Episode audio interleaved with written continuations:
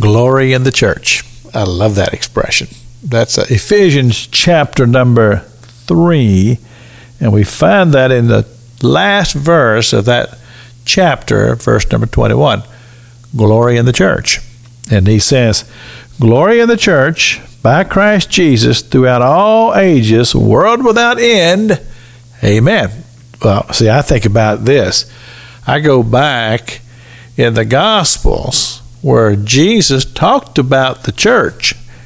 And that had to do with this whole exchange when Jesus asked uh, the disciples, he said, Who the men, who do men say that I am?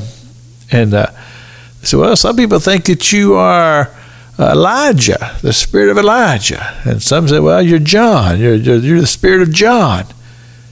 And then uh, Jesus, he asked his disciples, he said, Well, who do you say that I am?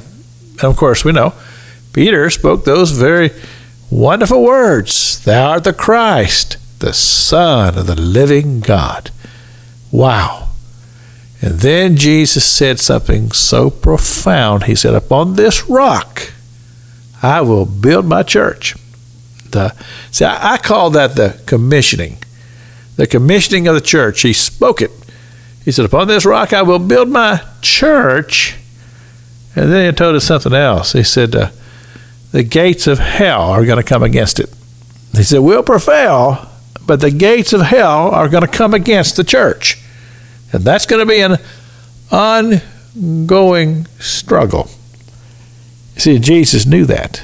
Because you remember in the Gospel of John, John tells us that when Jesus knew his departure was nigh at hand, he told the church, he said, Look, I'm just not going to just take off here and leave you without any defense. He says, I'm going to send to you another comforter.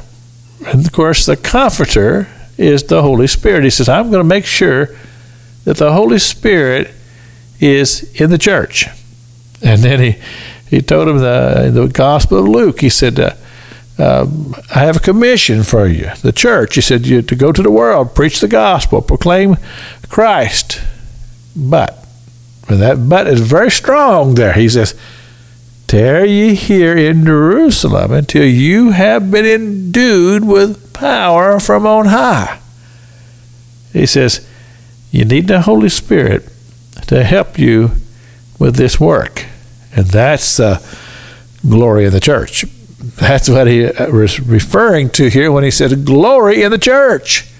In other words, the Holy Spirit welcome, alive, working and moving in the church, equipping the church to go do what he had told them to do to go to all the world, preach and proclaim the gospel under the anointing and the power, the influence of the Holy Spirit of God, that great comforter that Jesus said that he would send to the church. He said, Make sure you are fully endued and empowered to go do the mission of the church.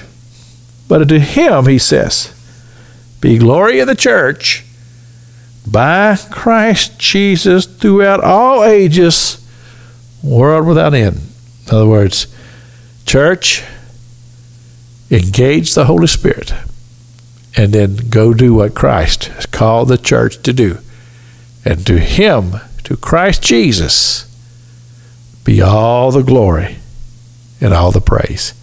Pastor Jack King with the gospel on the radio broadcast.